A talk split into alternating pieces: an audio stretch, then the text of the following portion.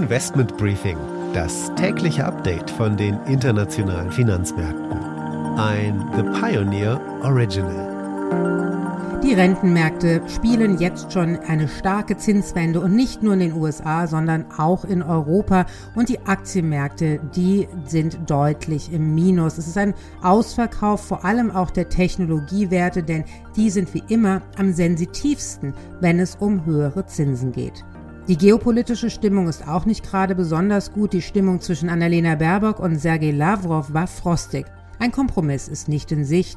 Das hatte auch die Pressekonferenz gezeigt. Wir hören zunächst Baerbock und anschließend Lavrov mit der deutschen Übersetzerin für Infrastrukturprojekte.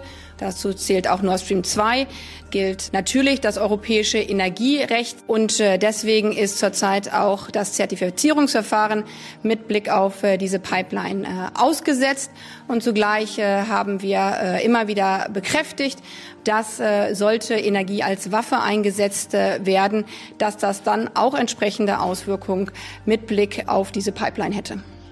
Was die Folgen angeht, womit uns Deutschland droht, so kann ich nicht voraussehen, welche Schritte die deutsche Regierung unternehmen wird in der oder anderen Situation. Wir haben keine äh, Vorwände liefern und werden auch keine liefern, um eine solche Situation zu schaffen.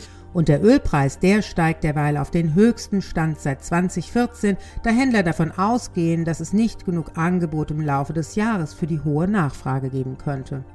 Und trotz der Omikron-Welle blicken die Börsenprofis wieder überraschend optimistisch auf die Konjunktur in Deutschland. Der ZTW-Konjunkturindikator, also das Barometer für die Einschätzung der nächsten sechs Monate, stieg im Januar unerwartet deutlich auf den höchsten Stand seit 2021.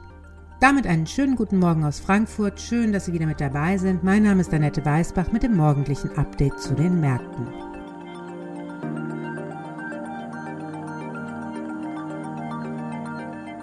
Und damit ein Blick auf die heutigen Themen. Unser erstes großes Thema ist der Rentenmarkt, denn hier ziehen die Renditen an und man kann schon davon sprechen, dass wir vor einer großen Zinswende stehen. Das zweite Thema der Ölpreis, denn der ist mehr als auf ein sieben Jahreshoch gestiegen. Getrieben wird der Preis vor allem von Ängsten, dass das Angebot nicht weiter erhöht wird und die Nachfrage deutlich anziehen könnte.